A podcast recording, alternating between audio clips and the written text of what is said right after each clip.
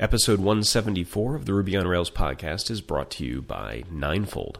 Ninefold's a high performance platform for deploying and hosting Ruby on Rails applications. Ninefold now offers a free tier. Here's how it works. $50 a month is waived from your invoice for all apps that you deploy. So that gives each customer a 1.5 gigabyte server in the US region for free. The platform's built on Ninefold's own infrastructure with servers in the US and Asia Pacific. Ninefold owns the entire stack from the hardware up. They provide measurably better performance compared to the competition and more economical scaling. Ninefold makes it extremely easy to deploy your Rails app straight from your Git repository. You can either use the online wizard or the command line interface. They've got some great features straight out of the box, including customer support, zero downtime deployment, SSL, Redis, Memcache, load balancers, and firewalls. Visit ninefold.com to deploy your Rails app today. So not only is Ninefold today's uh, opening sponsor, but also our guest. So I wanted to uh, welcome Brittany and Risa to the show. Thanks so much for having us. Thank you. Yeah, thanks for coming on. So I mentioned on some previous episodes that I, you know, you know, part of me thinks that I should rename the Ruby on Rails podcast to the Sean eventually tries every sponsor product Right. and, and grows to like it because this is a thing, you know, where I, I read the ad a few times and then, you know, I, I it and then all of a sudden I'm a convert and then I end up making an episode of it. So that happened to me with with Ninefold. I uh, I read the ads. I have tried it out. I really enjoyed it and said, you know, I, I this is one of those things that I wish I had tried earlier, and figured it'd be a good episode to uh, to dive into some more detail about. Totally. We're an open book. All right. Uh, so, well, from the ad, I think it's pretty clear what Ninefold is, which is a is a uh, Rails app hosting service. Uh, but why don't we kick off by talking about some of the benefits? So, if you met a friend at a party in San Francisco, uh, how would you uh, describe Ninefold against something that they were um, familiar with already? Um, no, that's that's a that's a great question and something that actually does happen because we're in San Francisco and all parties are related to tech. So I could absolutely be, you know, dancing the Harlem Shake and someone asked me about hosting. That would absolutely happen. If I was better at sound editing right now, I'd like you know mix in turn down for what or, something. no, but but um, I usually what people understand is when you compare it to other things. So a lot of people that are either new to Rails or very experienced with Rails, they're they're used to the big players in the Rails space. So we hear a lot of Heroku, DigitalOcean, Engine Yard, and so people want to hear a comparison to that. And so what we often tell people is that we we're focused exclusively on Rails, so our platform is tuned for Rails. So you know we're always on top of all the newest technologies for Rails. Um, we have excellent support. You know, our support is free, and so you're going to talk to someone like Reese or myself as a Rails support engineer, and so it's not kind of a deploy and you're kind of stuck in the middle of an ocean and need help with whatever you need to do. So we are built for production grade apps. So our performance is top tier. We own our own data centers. So we have three data centers, and so we own our own hardware. So a lot of their, our competitors are built on top of other things. So if AWS goes down, so does Heroku. But because we own our own data centers, we have a 99.9% uptime. So let's talk about this support thing for a second. So I sort of feel like there are like two classes of people. There are those that that are, are that really embrace support, that they they totally take advantage of it and ask every question and use all the services, and then there are other people that would like under no circumstances whatsoever ever contact support. Right. And I would I would find myself more in the latter category. I think naturally, which which I don't think is good. Like I think I'm missing out. So, uh, what like what are the typical things that you guys hear during the course of a week from people that are are using Ninefold as part of the support team? Um, well, there's two parts to that. Uh, we have like a chat interface and we have a ticketing system. The ticketing system would be like, um, you know, how do I do X, Y, Z? I think there's a bug, or um, or maybe I set it up wrong. It's usually revol- uh, revolving around you know domains. Like how do I add my domain? Um, and then on chat, it's sometimes most of the times it's like sales inquiries, uh, which we also handle. Um, but also it's you know I deployed my app for the first time or for the nth time, and something happened. Can you please help me figure it out? and you know, Brittany and myself and our other support engineers on the team, we're always happy to help. Uh, we try to direct them. You know, we, we prefer to teach obviously versus you know just hand them the answer. That way, in, in the future, they can be like, oh yeah, you know, Brittany had taught me how to check out the logs, or she showed me the KB articles on how to how to view the logs, and now now that I know this information, I can you know use that for later on. Um, but then again, we also have customers who always come on on Fridays and, and chat with us uh, because they like us, and, and, we have a lot of fun, you know, you know, chatting with them, um, and you know, they give us more information about their app. Uh, they give us information about um, you know what they're working on and what kind of uh, it does Ninefold support you know Bower install or does Ninefold you know do X Y Z and we're like oh yeah we just implemented X you know we we just implemented that or we're looking into implementing you know this new feature stuff like that. Um, and one thing that you touched on about how there's diff- two different types of people: people that don't expect like support to be good or just don't want to deal with support, and people that are very dependent on support. One thing we do as a Ninefold support team is when someone deploys an app on Ninefold and it fails, within 20 minutes, one of the support engineers will actually look over the app and figure out why it failed. And we'll send a very personal email to that person saying, hey, you know, thanks so much for trying out Ninefold. Looks like you ran a bad migration. You just need to do this in order to, to fix it. And uh, in that email, we'll actually invite them to come on to chat. And it's so funny the reactions you get where, like, you'll send an email to a person, they'll be grateful and they'll come on to chat and it'll be you. And they're like oh my god you're a real person. Like that actually cares that my app is going to be successful on ninefold. So we develop a lot of really cool cool relationships with our customers. Yeah absolutely. Well, i had that moment. So i got i got that email. I really i really did. I got that email and i i kind of wondered wait a second is this am i getting this email because i um because ninefold sponsors the show and there's some sort of awareness that i'm in this or is this the thing? And then I figured out that this was just the normal deal after a little bit. But no, I totally get that. That's exactly how I felt. Well, um, that's something that I'd never heard of another service doing. So we want people to, to realize that when they use Ninefold, that we, we genuinely care about their apps because the, the customers that Ninefold wants aren't the ones who are just deploying like toy apps. They're the ones who are actually deploying apps that are going to generate revenue. Or they're you know their lifeblood. So they take their apps very seriously, and so do we. So, I uh, can I run a few questions that I had during my experience by you to see if these are the sorts of things that one would ask support? Definitely. And if it's an Internet Explorer question, we're just going to skip that one. No, I'm just kidding. no, yeah, it's definitely not that. Okay, so here, here's one that I had that in hindsight I wish I had asked. So uh, I, I'm quite familiar with Heroku, I'd say, all things Heroku. And I wondered um, in the the early part of my experience what the difference is between um, the database.yaml file for Heroku and Ninefold, and just is there anything I should know about those differences? You know, do you guys use the database URL, uh, environment variable, or something else? And I didn't ask, and I didn't exactly find an answer that I thought was well, I didn't find an article exactly answering that question. That is that the sort of thing that one could ask support? Oh yeah, definitely. And um, the the easiest answer is on Heroku. They override the database.yaml file that you have on your app because they have to insert in if you know uh, using a Postgres server on on Heroku, they have to insert in their information. They also put that information into nvar so that you can refer to it later on, like when you do Heroku config. Um, and on Ninefold, it's pretty much exactly the same thing. We also override your database.yaml file if we provision a Postgres server for you. So all things aside, um, you know, we both are overriding that information. For us, we provision the Postgres server. Uh, we put we don't use database URL nvar. We actually um, we just literally override it. So if you open your database YAML file in in the the server itself, it'll actually say. Um, like the user is is app user. The uh, the database name is XYZ. The uh, um, Gotcha. Gotcha. Yeah, we have a database tab within the portal itself that basically shows you all the information that we've overridden that database.yaml yeah. with. So we, we make that very transparent so that way you can hook your database into something like pgAdmin if you open up the right port. So eventually I guess that that's what was that's going on going because on. I oh I, I was echoing there. Pardon? You're good. Oh, okay.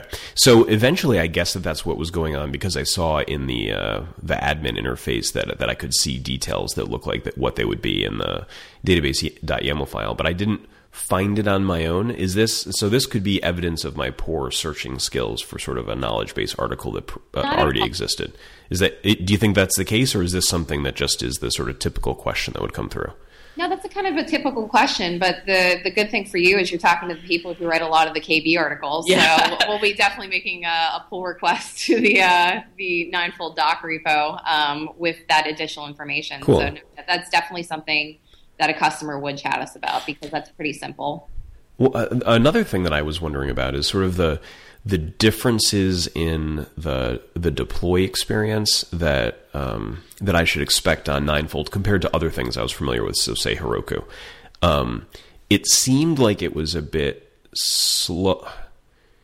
Not not that the app would go down for longer, but the time between the push and the uh, when the app changed over was maybe a little bit longer on Nine, Ninefold. Is that true? And and if it is true, what sort of what are the differences and what exactly is going on during that deploy cycle? So, are you talking about the initial deployment, or are you talking about subsequent redeploys? No, I'm I'm talking about subsequent redeploys. So, it, I I push to whatever branch is connected to you know the trigger, and then if I used a stopwatch and hit you know go from that point to when the the new version of the app is up? How long is that? Um, so that can actually depend on what your changes are. Uh, what we actually do on the back end, if you have a, the webhook enabled on like GitHub or Bitbucket, um, obviously you push, you know, you do like git push origin master, and it goes to say, you know, GitHub. Um, then it has like maybe 30 second lag between when the webhook for Ninefold picks it up saying, oh, look, a new commit's been pushed up to uh, GitHub. Let me now pull it down. So there's about 30 seconds there, and then we basically do essentially a, a git diff on the code that you've put up and the code that we have, and then from there we redeploy. We don't actually do like a full git clone of the entire repo. We just pull the parts that had changed. It could be anywhere from two minutes to seven minutes to ten minutes. It just really depends on what kind of changes. Like you add you add changes to your assets, and so since we run rake assets precompile for you, asset pipeline is going to take a longer time. So it might be, you know, seven minutes instead. Right, um, right. Say you only make one small change on a routes file or something. Yeah, then it will be a big. It will be pretty quick. Yeah, exactly. But Reese is right. Like if we're running a new migration for you and we're changing the database, like that's a bigger deal. So it'll take a little bit longer. Right. Cool. So let's uh, let's take a step back from the support questions. And by the way, that's helpful. I uh, for anyone that tries Ninefold, um, there are going to be some things that are slightly different. Not a lot, honestly, but but I definitely recommend just asking the questions because I I probably could have saved myself about an hour of questions and in some doubt that I had about a few things if I had asked. So, um, but let's take a step back. Let's talk about the Ninefold origin story. So, since I started to do this uh, um, series in the Rails Rumble that then Ninefold um, sponsored part of, I've gotten the question from people like, "What's the deal with Ninefold? Where did they come from? Why Australia, etc." So I figured it'd be good if you guys know it to take a step back and just talk about the the the birth of Ninefold. You know, where to come from. First of all, what what a way to phrase it. Yeah. Sounds like you probably need to rewrite our about us page. Um, so Ninefold originated out of a, a, large telecom in Australia called Macquarie Telecom. It was originally um, the platform that was introduced about three to four years ago was dubbed NF1, and that was focused on their servers, and it was focused on Australia only. So we have a lot of those customers still that were uh, that we acquired from that who use Ninefold for deploying Windows, CentOS, Ubuntu servers. At one point, um, Ninefold decided to pivot to a specific type of hosting, and so they did a lot of research as to which which community they wanted to go into. And so a lot of things went in, a lot of factors went into that, like what was popular at the moment, what kind of community was open to having another hosting provider in there, was there certain niches that we think that we could address, and it pretty much boiled down to Rails. So at that moment, Ninefold was still uh, focused on Australia, so they decided to do Rails hosting for Australia. But in the meantime, they were also investigating other markets. And then during that research, they discovered that there are more Rails developers in San Francisco itself than all of Australia. And so that led um, Ninefold to really pivot towards the US and Canada. Um, still have a great stronghold in Australia, but really became focused on the U.S. just because of the amazing Rails community that's here. And so, because of that, Ninefold also established offices in San Francisco and New York City as well. And that's a big reason why Risa and I now work for Ninefold. So, when you, in a in an email earlier today, you sent me that line about um, there being more. Um, was it Rails programmers or Ruby programmers yeah. in San Francisco than Australia? But when I read it in my email, what I read was that there were more Rails programmers in San Francisco than people in Australia. Oh, that would be hysterical. and I was like, that can't be. Like, I know, I know that there, I know there are a lot of people in San Francisco, and I know Australia is a big country with not too many people, but it couldn't be. and then I re. Don't tell our Australian counterparts that. Yeah, we, we are lucky though because we do work for an Australian company. They have sent each of us to Australia to to visit HQ and it's it's a beautiful country and we we love the people that we work with from across the world. It's pretty amazing that you know, we work remotely technically, but I mean, these people are across the world doing, you know, we're all working on the same thing, which is very cool. What city in Australia? Sydney. Hmm. I haven't been. It's a sister city of San Francisco, so it's actually pretty fitting. When I got off the plane, I was like, okay, I get it. Like, it's very clean, very nice, very expensive. Yeah, but, uh, very, very expensive. Very expensive, but they have a great tech scene there as well. More expensive than San Francisco? Yes, that um, can actually, well, I would say so. Yeah. yeah. definitely food wise. Uh, um, but cost of living is, I think, San Francisco is probably the most expensive in the world, and Sydney's like second, something crazy like that. Something like that, yeah. But they're pretty much on par for you know like housing costs and, and, such. Except for clothing, when the Australians come to visit us, which happens quite often, which is great. Um, actually, the number one question we get when we say that we work for an Australian company, people ask me if they have the accents which makes me laugh because why would they not? But uh, the clothing here is very inexpensive compared to Australia, so they come here and kind of have a bonanza when they come to visit. Hmm. So, how did you? You guys are the remote employees of an Australian company. How did that come to be? Good question. Um, how did? Well, that was pretty much in line with what Brittany was saying about you know the quote unquote birth of Ninefold as a Rails hosting provider uh, because our focus was to break into the, the Rails community, uh, US being the focus, um, and mostly San Francisco, they decided to open up an office and hire uh, a few people um, in the San Francisco office. The, uh, the focus obviously being Rails support engineers. So, uh, first up to bat was our, our lead Rails support engineer, Ryan, um, who actually happens to be here right now.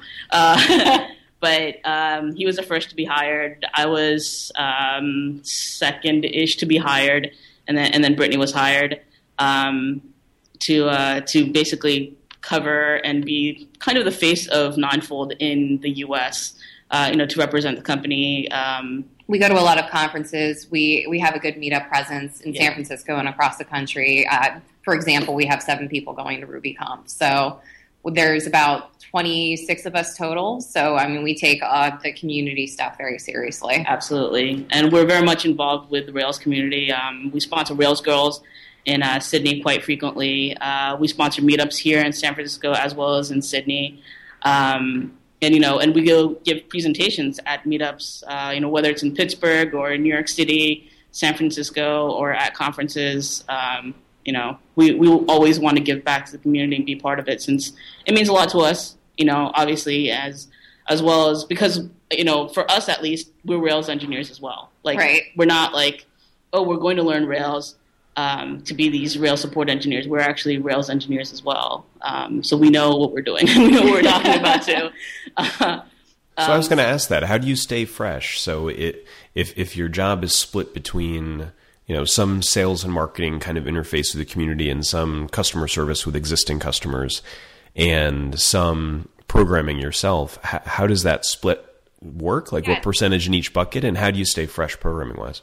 That's a great question. So I think it depends on the person. So um, I would say about fifty percent of my time is taking is taken with support. Which, granted, you can't predict who's going to contact you within the day. You know, sometimes it's a really hot support day, and sometimes it's not and then there's definitely the, the sales time but then also we we get out there and work on open source projects i love hackathons i'm, I'm like the resident hackathon advocate Um, I'm scheduled to be a mentor at uh, Rails Bridge next month in Oakland. So, you know, it, it, depends on the person. Ryan just spoke at a conference last week.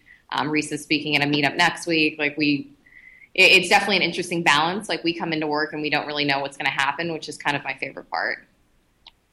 Hmm. Are you uh, do, do, you work on any personal projects right now that are Rails centric that you like, or is there no time for that? Yeah, actually, um, so I won a hackathon in June for a non It was a nonprofit hackathon, and so the app itself is something that I'm continuing to work on. Um, what's really cool is one of my uh, comrades in Australia is working on the app as well. So it's it's the across the world co-working that we often do on that app, and the app was just featured in TechCrunch, which is awesome. So we're we're working hard to get it out the door. Of course, it's hosted on Ninefold because you know their support is fantastic. right. What is yeah. the well? What does the app do? I I feel like I've got to ask for the pitch here. Sure, sure. So um, it's a nonprofit organization that's in San Francisco that hooks um, clients with coaches. So people that want to be able to start a business or increase their credit score right now those clients come in and hand well the coach gives them a piece of paper and tells them what to do and there isn't any contact with that client for months and so basically it's converting that action plan into a, a technical format and we're integrating Twilio and SendGrid so that way the client is getting texted by the coach to remind them to do things. And if the client's in trouble, they can text the coach, and that will convert into an email that goes to the coach's inbox. So really, just bringing the the tech movement to the nonprofit sector in San Francisco. That's nice. How about you, Risa? Do you get to uh, program on any personal projects? Um, yeah, actually, that's how I started. Uh, was working on an open source project uh, called. It's now called Agile Ventures, um, and that gave me a lot of uh, experience just on like you know how how the Rails community does open source projects in general. Um, nowadays, it's working on my own personal app for like how do I integrate X Y Z or this person asked about this gem in chat and I don't really know anything about it and now I really want to learn. Right. Um, and one of the things actually, I actually wrote a blog about the asset pipeline, and so I had to read over the docs, read pretty much anything and everything I could about asset pipeline, just so I could really understand. And now I'm kind of the de facto expert of asset pipeline in our group. Um, we send that article to everyone. Yeah, pretty much. It's pretty much part of my signature at this point. Yeah. Well, it's a um, big it's a big deal for what Ninefold does. I would think a lot of the questions would have to do with that because a lot of bugs end up coming about because of differences between someone's the way that someone's serving assets locally and in production. Absolutely. Yeah, absolutely. Um, and and because of that, you know, like it forced me to relook how my own app worked because um, I also had problems, and I know customers had problems, and I had spent hours uh, with one of our customers uh, on my own, like out of scope, completely out of scope for for regular support. But you know, curiosity got the better of me, and I really wanted to help this customer out. Um, and we were able to solve the problem, just like you know, figuring out how assets were being called correctly, et cetera. So it, you know, like the support position when we talk to Rails engineers you know, they're like, oh yeah, you know, do we, ha- uh, you know, do you have support for the whenever gem or whatever? And then we're like, oh yeah, we have a doc about that. And you know, I spent time, you know, figuring out how the whenever gem works, you know, talking with the devs, and then you know, putting that in my own app, and then so that if I have it on my own app, um, I can see how it works. I can see how I can edit it. I can see how to configure it. I can see how to break it, so that I'm at least aware that you know that way I can share that with the rest of the team. And now that the entire team knows how to do it, or at least have the resources to look for it, so that we can also share that with uh, customers who have those same types of problems. Yeah, so Reese and I are a u- unique position where we were newer developers when we joined Ninefold, and it's basically this this uh, this riddle of being able to talk to our customers and provide them information when we might not necessarily understand so it, it, pushes us to be better because our customers are constantly asking us about things that we might not have heard of. And so it, a big challenge for us is getting up to speed on these things very quickly, but it definitely pushes us to be better. Yeah, I can imagine that because there's a bit of a negotiation when you start in on a conversation with someone new and you're you're a developer. So it goes something like this: you first assume nothing and then drop a couple of of concepts or comments and see how the response goes. But then once someone shows that they are, uh, you know, a competent Ruby or Rails programmer, then like I think people assume that they'll know everything that they say coming coming Yeah. next. And I can imagine that you could get into weird positions if you're somewhat new where you would like pass that in this initial handshake test but then get like overwhelmed with specifics that that were not that familiar. Yeah, that happens a lot actually. I know for, for myself, whenever I talk to somebody and, and that exact scenario happens, I'm usually like, I'm not really familiar with it, you know, and I'm, I'm very open with chat and very transparent. I'll be like, I'm not really familiar with it, but let me get back to you. Um, maybe this will work, um, you know, or maybe this will work. Uh, and you know, try to provide them options, and or I'll say I can create a ticket, and I can talk to the dev team. Maybe they might have an answer. Like, how does you know, uh, I'm going to pick on Sidekiq, but like, how does Sidekiq work perfectly on, on Ninefold, or how does Resque work perfectly on Ninefold? Like, um, am I missing something? Is there something that I can tell the customer that they should do better?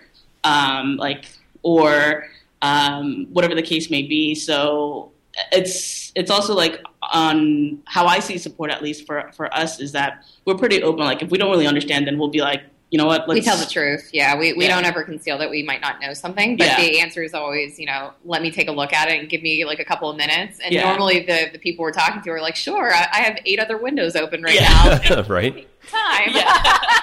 Yeah, that story reminded me of I, I remember I went to uh, Spain when I was 17 and uh, that was like about the time where my Spanish was good enough that I could like it was possible someone would think I could speak Spanish okay in the first 60 seconds of a conversation. Right. but you know, it wouldn't be that hard to get into like a vocabulary territory where I would I'd be lost.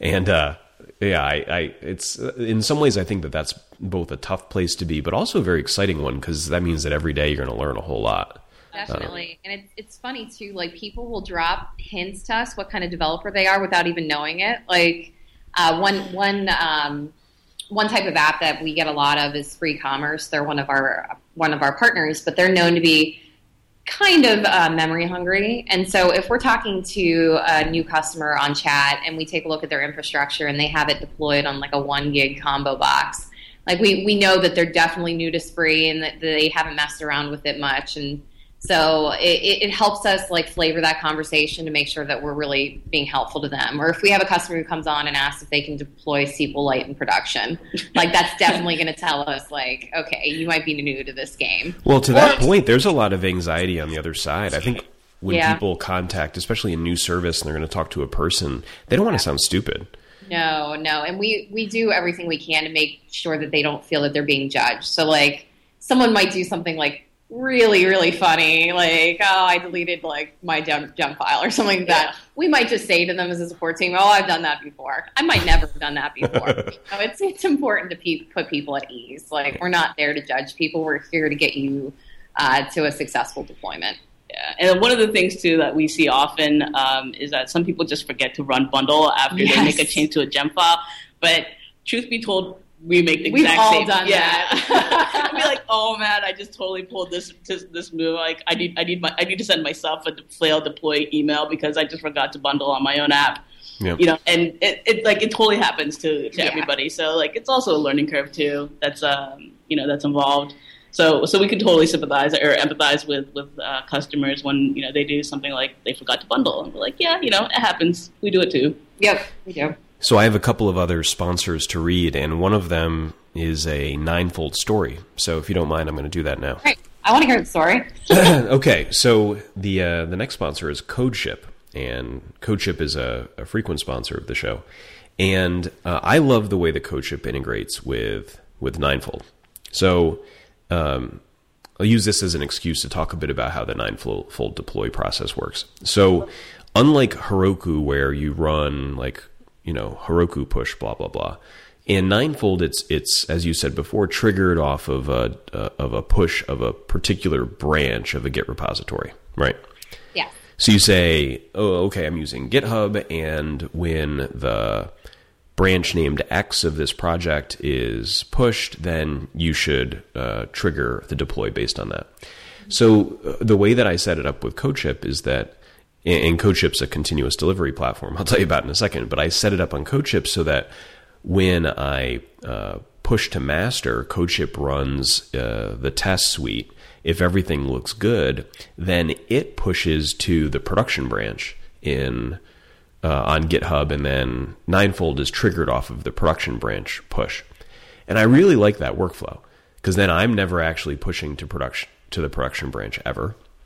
Um, it's always going through CodeShip, which is was super easy. I mean, It took one second to set it up with with Ninefold, given that I just had to to uh, tell it what command to use to push the the branch to uh, to push master to production, and it works super great. So I, I love like I like CodeShip a lot, and I I really like the workflow that it enabled with uh, with Ninefold.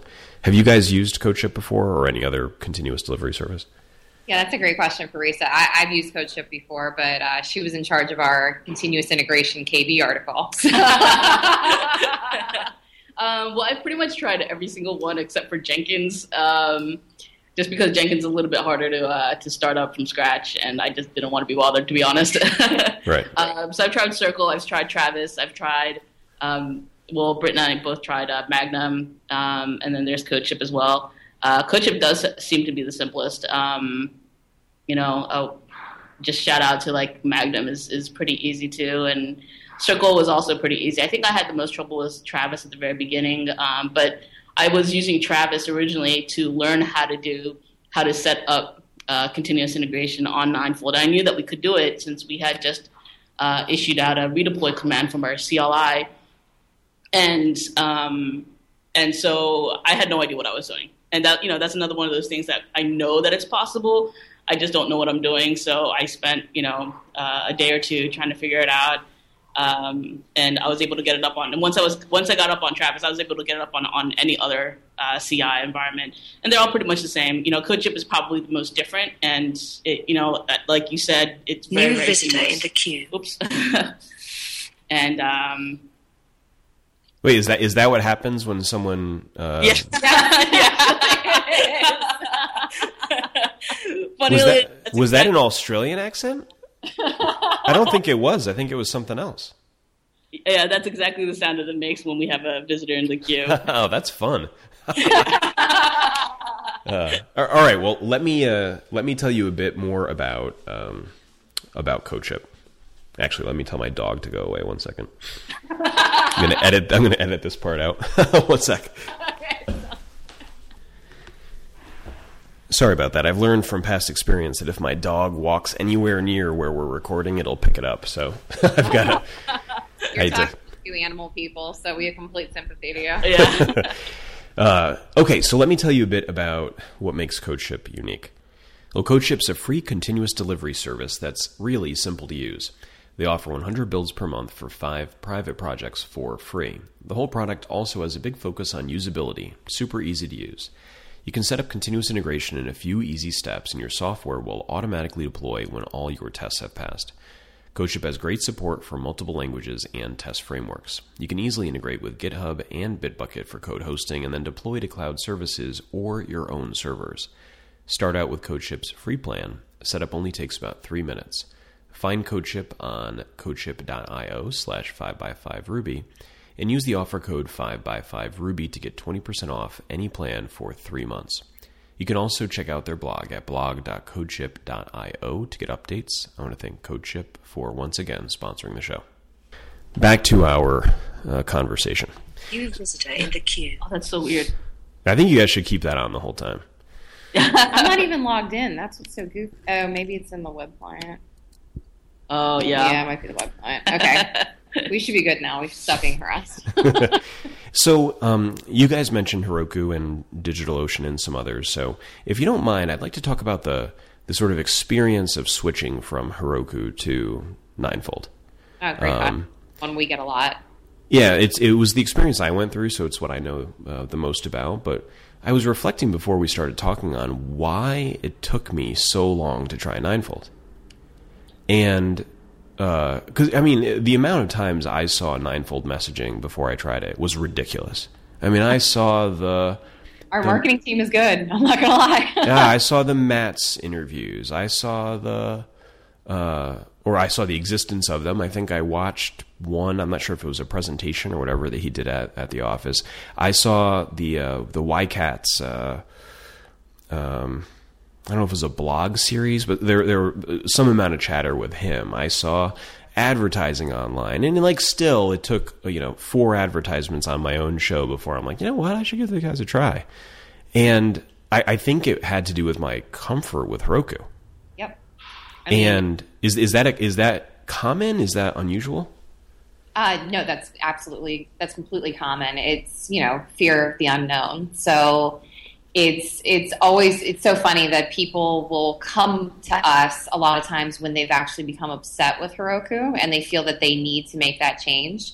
But we're getting more customers nowadays who are just curious and they'll try us from Heroku. It's why we have a deployment guide specifically from joining joining Ninefold from Heroku. And a lot of times when the customers try us, they're like, "Wow, why didn't I do this six months ago?" So it, it's just all about getting our name out there and getting people co- comfortable because. Like I said before, you know, the kind of customers that we want to attract are ones that are generating revenue and are very, you know, they take their apps very seriously. And so the idea of moving their app for hosting, it's not something that they want to think about. But when they do move it to us, they're like, "Oh my God, this is great! You know, it's so much. It, you know, the value is so much higher. I have support that I can talk to when I need to, and so it, it's great in that sense. It's just pulling the trigger of actually trying us out. So that's why we tell a lot of people that have production grade apps, you know, to start out by deploying a staging app on Ninefold and just give it a little bit of time, and then once you feel comfortable, you've dipped your toe in the water then you know we will help you as much as we can to help you bring that production app over. It's why we also have a guide as well about moving your database over as well. You know, there there is definitely a little bit of pain in terms of the actual moving, but when people have actually done that move, you know, it's usually a very successful story. There are two scenarios that appealed to me with Ninefold. So the one I think you mentioned quite a bit, which would be production grade, relatively large um, traffic apps, because I think that the pricing model for Ninefold is pretty pretty obviously good for um, for for the sort of that scenario. I also think that the the approach is pretty good for um, not what I'd call a hobby app, but something that's never by its own definition going to receive tons of traffic. So it doesn't have to worry about um, capacity exactly, but it does need, say, Redis and a decent number of, you know, a decent capacity on the database. Perhaps it stores a, uh, a lot of data. And um, the sort of put it all on one box that you guys promote for development, but I think works fine for sort of a relatively low traffic but important app. I think is nice. I think that that's a nice option with Ninefold. Um, that I, I, I, it's funny. Like now, when I do those kinds of apps, and I really put those in the category of like portfolio apps, like things that you want to have alive, that you want to be able to show people, but that you also want to serve some traffic to. Um, the logging on Ninefold is so robust that I often find myself deploying earlier and earlier just to see what the logging's saying on Ninefold. So for those kinds of apps, yeah, it's it's wonderful having that. And if you're at a point where it's difficult for you to deploy like a production app, um, you know, you work at a company where they have a production app, but you as a developer want to test us out, yeah, definitely deploying one of those apps makes a lot of sense. Well, I think that I, I think that's something that maybe pe- uh, people that work in on apps that are consumer focused, and I don't I don't necessarily just mean consumer like my mom focused, but I mean consumer as in used by anyone focused. Sure. That Right. I, think that in that world you imagine production as meaning massive traffic but i Right. work most of the work that i do is in what i think people would call like business to business kind of worlds Yep. where a lot of traffic isn't a lot of traffic Right. and you know so like there aren't millions of people even in the universe that would sign up for a given thing let alone in my user base and when, that's what you're doing you're sort of what you care about shifts a little bit you don't care about being able to scale to handle absurd traffic but you do care about stability um, you do care about the um, the latency between the box that the app server is on and the box that the you know Redis server is on, as an example, or Memcache or or whatever.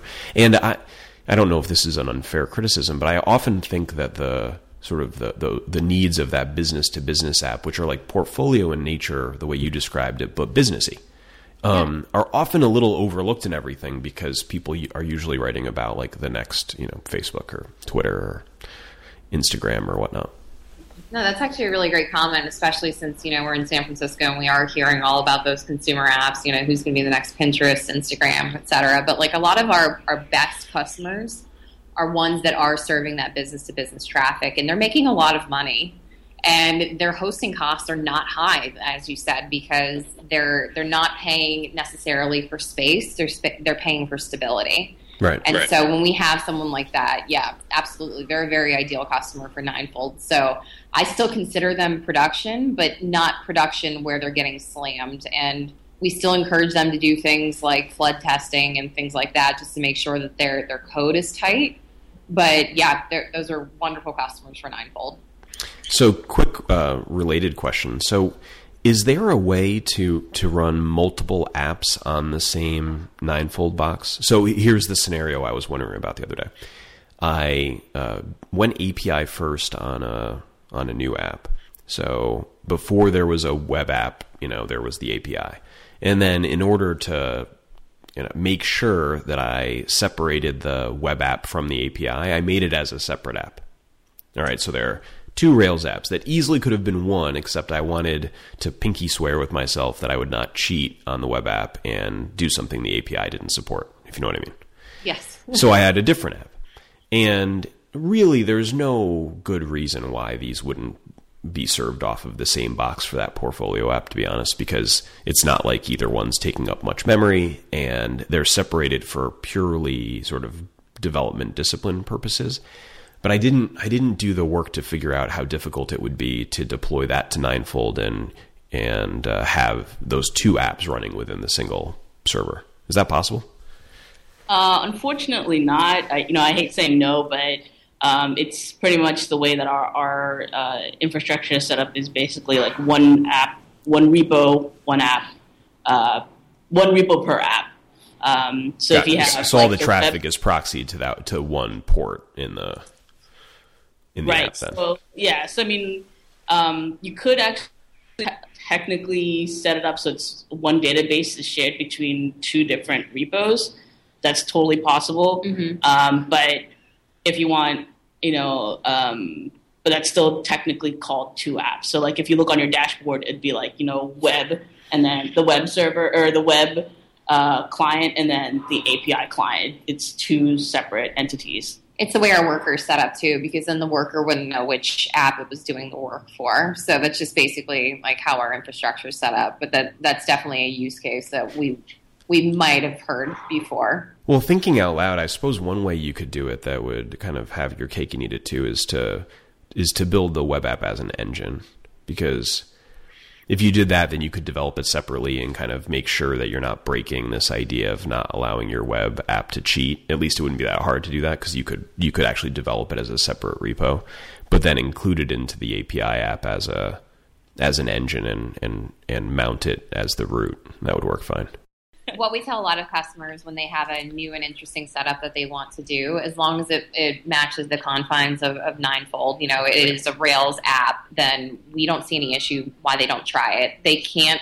break the platform by introducing a crazy new gem or a crazy new setup. So we often tell people just go ahead and try it they'll do it and then they might be missing a library or something and then we can help them with that and get it going. So we, we invite any sort of experimentation on ninefold yeah that's definitely the best way is like because everybody's use case is always going to be different. It's not always going to be vanilla rails apps. Right. Um, you know like for instance yours like i don't think we've heard of anybody trying that but if you can wrap it somehow into your app totally cool. You know, try it, give it a whirl. If it doesn't work, we could try to see if we can find a way around it, or we might have suggestions to make it a little bit better and be like, oh yeah, I totally didn't think about doing X, Y, Z, and now I can actually integrate it properly. Um, we love when people tell us about doing those things because that's some of our best blog posts, or when yeah. people have figured out a way to get around something. So yeah, we definitely invite that kind of creativity.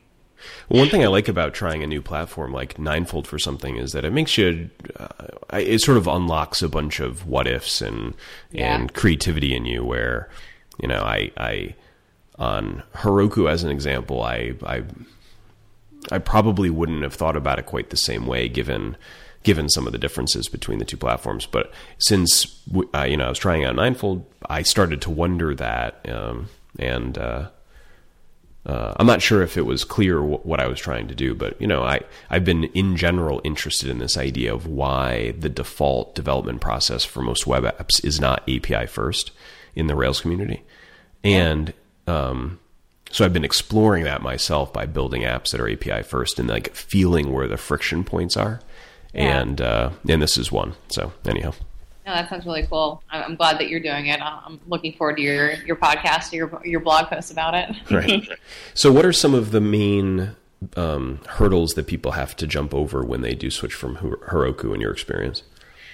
Um, so the biggest thing is that people are actually used to using uh, the Heroku CLI, right? The, the the tool belt. So they'll do, um, you know, like uh, what is it like? Heroku, it's been a while for me, but it's something like Get Heroku, push Heroku Master, yeah. or like first you have to do Heroku Create, right? Yeah, so you yeah. get the Cedar Stack, and then you do git push Heroku Master, and then you also have to do uh, Heroku uh, Run Rake uh, DB setup, and then you actually have to manually put in the the, the commands to set up the database, maybe even do rake assets precompile, whatever the case is.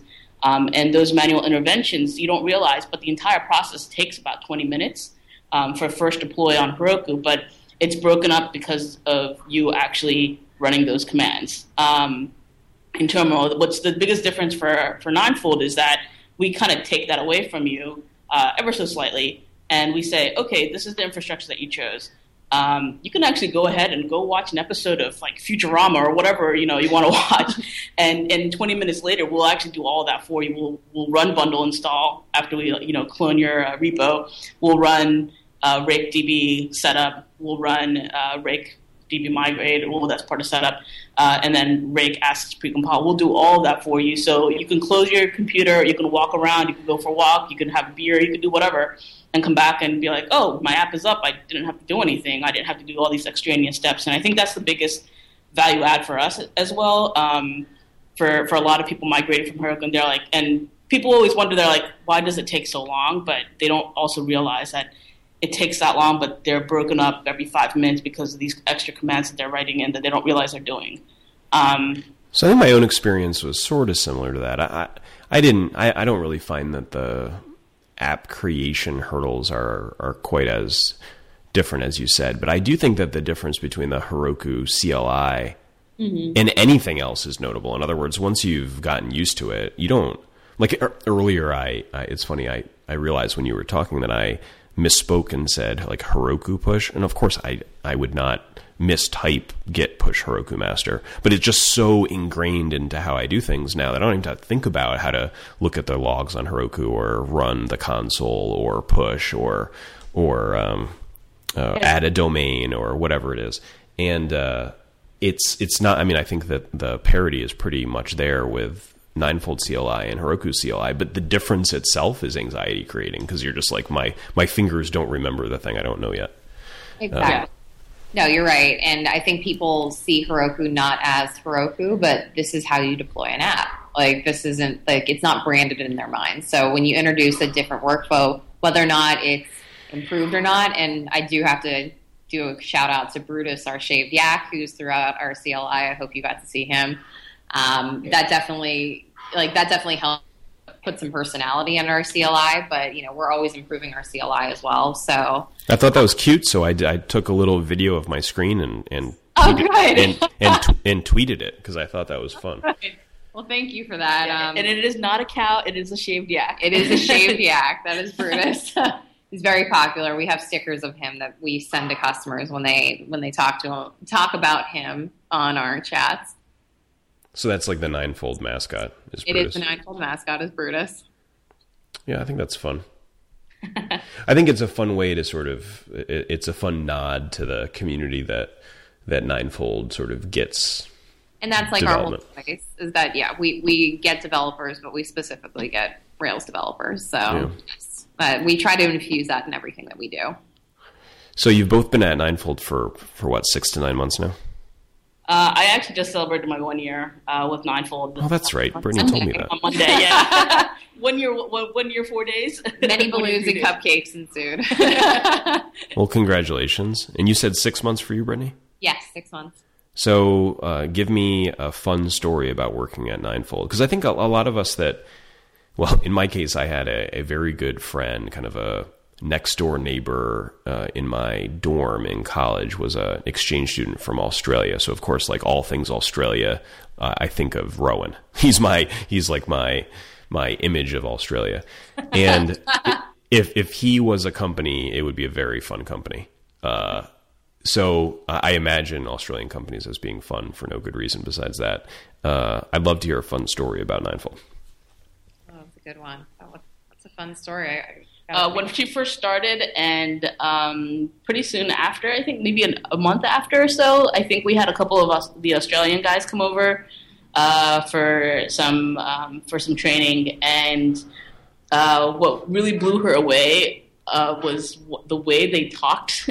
um, like they would say heaps and oh, lollies. Heaps. He, uh, Wait, wait, what's a what's a heap? I don't know what that is. Oh, you don't know heaps? Okay, so they don't say lots. So you know, Oh yeah. if we have a if we have a good chat and they read it and they'll be like, "Oh, that's so that's heaps funny," and we're like, "What?" so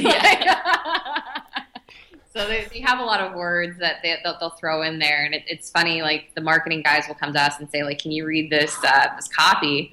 And they'll have something in there with like favorite with an extra U or things like that. There's just there's just like little changes that make you remember that you are like talking to someone from across the world, you know. Um, but they they do uh, they do a pretty good uh, impression of the U.S. folks as well. So Yeah. they they uh, they've told me that we all live in Texas, that we drive pickup trucks, we have a gun in the back of our car, and uh, I think that we only eat McDonald's and pizza. So It sounds like they've been to Dallas a lot. I know, right? Or I mean, I was going to make it Pittsburgh joke, but then I remembered Brittany, you're from Pittsburgh. Oh, you, actually, if you said that you that that Brittany was from uh, from Yeah. Philly, then you know. the ongoing joke is that I'm from Philly because no one in California knows what Pittsburgh is. So Yeah. if I'm from Pennsylvania, I must be from Philly. Yeah, well, I remember I um, I used to get that sort of the mix up with Californians when I I uh, worked for a company that was in Santa Monica, and then right after we started, we moved the company to to Pittsburgh, but it wasn't. Uh, people from Pittsburgh wouldn't say Pittsburgh; they'd say Oakland. So. Uh, in conversations with the rest of the crew that was out in California, we'd say, "Oh, well, the office that's on Craig Street in Oakland," and they're like, "Oh, I had no idea you, you moved up to the Bay," and I'm like, "Oh no, no, I mean, I mean Oakland, just like south of Shadyside, Oakland, that Oakland." And uh, yeah, so I don't think the Californians are ever going to really get Pittsburgh. No, I don't think so. No, Unless it's unless it's like well, I don't know. I think Steelers. And So there's a 49ers. Pittsburgh in California as well, but with one T. And so I always have to tell people Pittsburgh, Pennsylvania, and like people will make fun of me for it. And I'm like, well, if I say Pittsburgh, they're like, oh, okay, you're from the Bay. I'm like, Yeah, no, I'm not. Now, do you I'm think kidding. would people make fun of you more if you said Pittsburgh, Pennsylvania, or Pittsburgh Steelers? Oh my god, number one Stillers. No, remember I, I we, we I remember when we talked last time. I, I lived in Pittsburgh, so I've got the whole I've Oh, got I the whole Yins thing down. Down. Uh, No, well- there's a Philadelphia bar in uh, San Francisco as well as a Pittsburgh bar, so it's, it's nice that we're, we're represented that way. But we always take it as a compliment when people don't think that we're from Pennsylvania. Like we, we integrate well. oh, Pennsylvania's fine. That No. great. I've told this I've told this joke on the podcast before, but uh, it's been a long time, so I'll tell it again. You know, uh, uh, Risa, you said you're from Philly, right? yeah, outside of Philly. What's so? What's that area between Pittsburgh and Philly? Pennsylvania. Yeah, yeah, exactly. K- Kentucky. That's I uh, That's a good one. I used to um, I used to work for a company that had facilities all over the country, including a number in or a handful at least in the middle of Pennsylvania. And oh, that joke is like I I don't like to say jokes that I think some people could be offended by, but I, I totally get the joke. Having You know, been as, to both. as a Pennsylvania person, we always make fun of that area. But you know, Yeah. there's also State College and, and Harrisburg and, and Lancaster and everybody else. in between. Johnstown. Yeah. Yeah. Yeah, there's that there's that stretch in the north that's really there's not a lot up there. But I guess that's not really between uh, Pittsburgh and Philly. yeah. All right, so before we um, before we finish up with a, a few more topics, if you don't mind, I'm going to introduce you to uh, our last sponsor. Is that all right? Yeah, please. Okay, so uh, third sponsor today is Mandrill. Mandrill is an email infrastructure service that started as an idea back in 2010. That idea became a reality in 2012 when they cannibalized, that's, that's their word, uh, a crew of Ma- uh, MailChimp's best engineers. They isolated them from the rest of the team and they turned that idea from a Skunkworks project into a product that outperforms competitor service uh, services. They have grown super fast and they're now the largest email as a service platform with over 300,000 active customers. You can use Mandrill to send automated one-to-one email uh, emails like password resets or welcome messages or marketing emails or customized newsletters. It's quick to set up and easy to use and very very stable. Uh, they made it for developers, uh, developers that love documentation and integrations, and high delivery rates with webhooks and analytics to make sure everything is performing up to snuff. If you're not comfortable with code and APIs, you should find someone that is before you get started. Uh, I love that they put that line, by the way, Me in too. this. That's the best. We, we both laughed together. We're like, yes. I know. Be- yeah, because it's you know up till then you're like, what the heck? What's the difference between Mandrill and Mailchimp? They both are used to send emails, and they're both crazy easy to use, and you know they both have have uh, primates in their name concept. but that's really it, right? I mean, like, man, the difference is that if you're not comfortable with code and APIs, you should get someone that is, because this is built for developers and used not for big uh, newsletters only, but but to send uh, more uh, transactional email. I've Anyways. used it myself. Um, Ninefold is partnered with SendGrid, but we, we definitely have customers that come on with, with Mandrill questions. So Yeah, it's pretty. It it would not take a long time to get used to it. It's quite good. And there's a uh, there's a very good Ruby gem made for Mandrill to help with the like the inbound side of what Mandrill does. So receiving email, that's quite good. Anyhow, it uh, it becomes it comes with a beautiful interface, flexible template options, custom tagging, advanced tracking, and reports. And it's the only email infrastructure infrastructure service with a mobile app that lets you monitor your delivery rates and troubleshoot problems. Uh, don't take my word for it. You can sign up at mandrill.com and use the promo code 5x5 and you receive 50,000 free emails per month. You know, it's funny, I said before that I work on mostly business to business apps. And because of that, 50,000 free emails a month seems like an absurd number to me. that does seem like a lot of emails. Yeah, so I mean, basically, for anything but a super big project, uh, or at least r- relatively big project, um, if you use that code five by five, you're sending emails for free for six months. That's awesome. Anyways, thanks to uh, thanks to Mandrill for supporting both five by five and the uh, Ruby on Rails podcast. All right, so uh, I thought we'd end by uh, talking about how to break that sort of log jam in people like myself four weeks ago that haven't yet tried Ninefold that are are maybe curious now. Um, so for me, the thing that that was the relief was that the deployment process was Git driven. Ah, yes. I mean, everything's Git driven nowadays, so that was very important to us as we were designing the platform that it was that way as well. Yeah, it's and and I don't like uh maybe I should have assumed that that was the case and if I had looked in into Ninefold with uh more care a year ago I would have noticed that I'm sure but uh, I hadn't, and when I got into it, it was it it, it, it makes you feel at home because, like you said, just about everything's Git driven, and um, that's similar to this at least, and uh, it made it not um, not intimidating, I'd say, to get going with.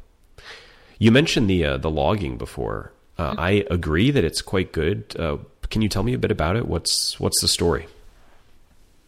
Uh, well, on the back end, it's basically a, a slew of um, of things such as Elasticsearch, uh, Beaver, Logstash. Um, what else is there? I think there's like one or two more. Oh, RabbitMQ. Yes. Um, and maybe one or two other things, but all those combined, um, we have uh, we have it, and then we want everything to be transparent with our logs. So we spit out the logs. We have Chef orchestrating everything in the background uh, for the app itself. So we have Chef logs. We have the Rails server logs. We have asset logs. So whenever we run the asset uh, rake assets precompile, um, it'll spit out those uh, those logs, you know, bundler logs, everything is tagged. So the output on the machine itself might be huge, but when bundler actually starts and it says, you know, bundle run this command bundle install, they'll be tagged bundler, and then those like start bundler, and then that'll actually be displayed in the logs under the bundler command or pull down or whatever it's called. Um, and uh, it's for Elasticsearch. It's only kept for three days um, because it's so robust. On the web interface, uh, it's only displayed for about 200 or 2,000 lines, uh, just because every log, every line in the log is put into its own, you know, div and because of that, it's just going to you know blow up your browser. So we keep it really small, so it's a little bit easier to render. But on the CLI, it actually will display everything. Um, and on top of that, we also have log rotation uh, so you can keep a lot of the logs as well uh, on the machines themselves. So we make it really easy to boil down to the sources. You can look at a specific host. You know, we we definitely refer people to the logging more than anything because if you're new to implementing a worker, like we have a worker specific log, and so you know, it, logs don't lie. That's what we always tell people. Like Yeah. if the log is telling you that something's wrong, like that. It, it normally points you right to where you need to fix it in your app. So, so the data store for for the logs is Elasticsearch. yes, absolutely. That's uh, I think I sent you an email about this, Brittany. But one of my one of my wishes for Ninefold is, and it's really not not about Ninefold, but about like any platform, is easier Elasticsearch um, integration, especially for what you called a portfolio project, a smaller project. Because if you've got a like one and a half gigabyte um, well, forget this point for a second. I like Elasticsearch in general.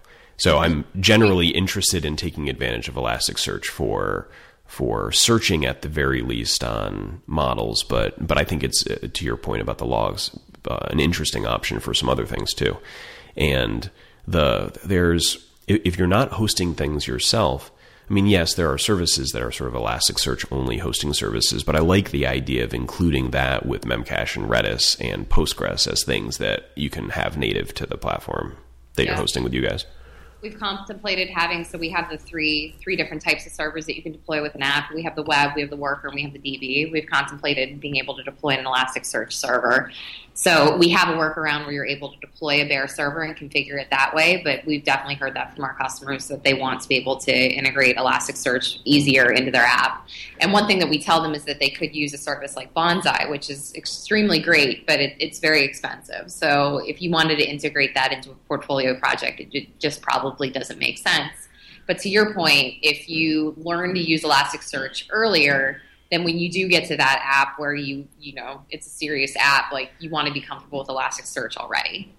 Right. I mean, I, I like the idea of it being hosted in, and, I may be wrong about this. So this could be one of those well, needless sort of goals that I've got in my head when thinking about how I'm going to host an app. But I like the idea of reducing the amount of network latency I'm taking on by having my Elasticsearch server be, you know, in some different physical place than the app itself. No, I- And it always bothers me. Like even if they swear, oh, they're they're it's going to be nothing, or you shouldn't be worried about it. Even if it's a you know if the latency spikes one out of every two hundred queries, it's still like that's that's not nothing. Um, so that's one of the reasons why I'm generally focused on that as an opportunity.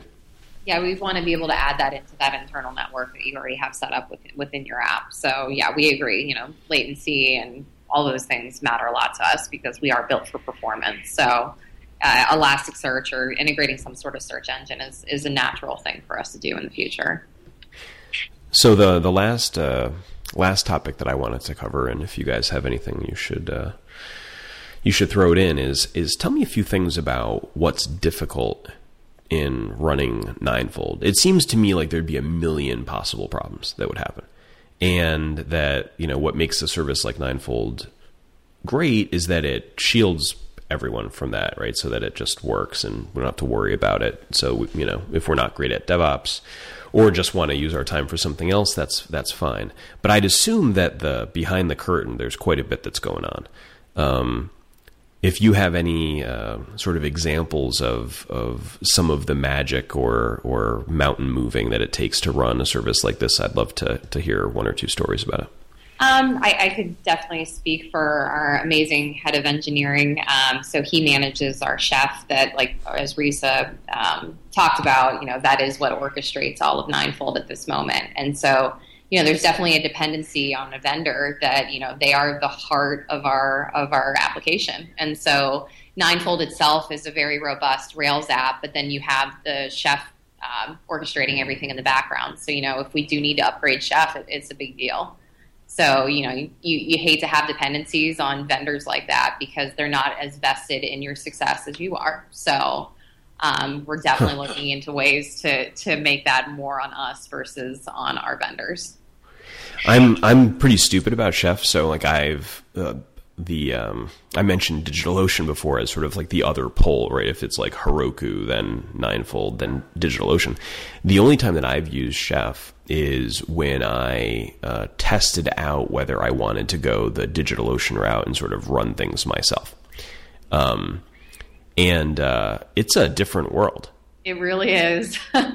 like I, I it's uh, I felt like it was custom designed to make me feel dumb about programming. You'll love that line. You'll absolutely love that line. Um, yeah, between our chief architect and our head of engineering, they they commandeer our chef instance, and I mean, we we generate a lot of cookbooks and recipes in order to keep Ninefold going. But like you know, something like the the poodle vulnerability or things like that, like that, that's all within Chef and uh, we just need to keep everything updated and keep the keep the platform secure and stable.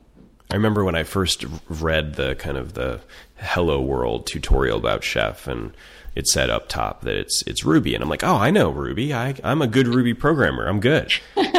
Man, I, was... I, had a friend who started a job a couple weeks ago, and she came in. Um, she was told she was being hired for a Rails position, and they told her, okay, uh, when she came in, they're like, you're going to learn Chef, and she's like, I didn't think this is what I was doing. and they're like, yep, uh, no one wants to do it, so uh, that's you. So I don't think haz- hazing's not nice. That's no, hazing's not nice.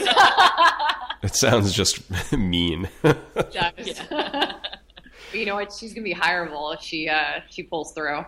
Yeah, you know that's a smart comment. I, you know, I, I, I think that that's true. That you know, plumbers make decent money, but journalists don't, and there's a reason for that, right? Because everyone thinks journalists would be a fun job, or being a journalist would be a fun job, but not a lot of people are lining up to do plumbing work for fun.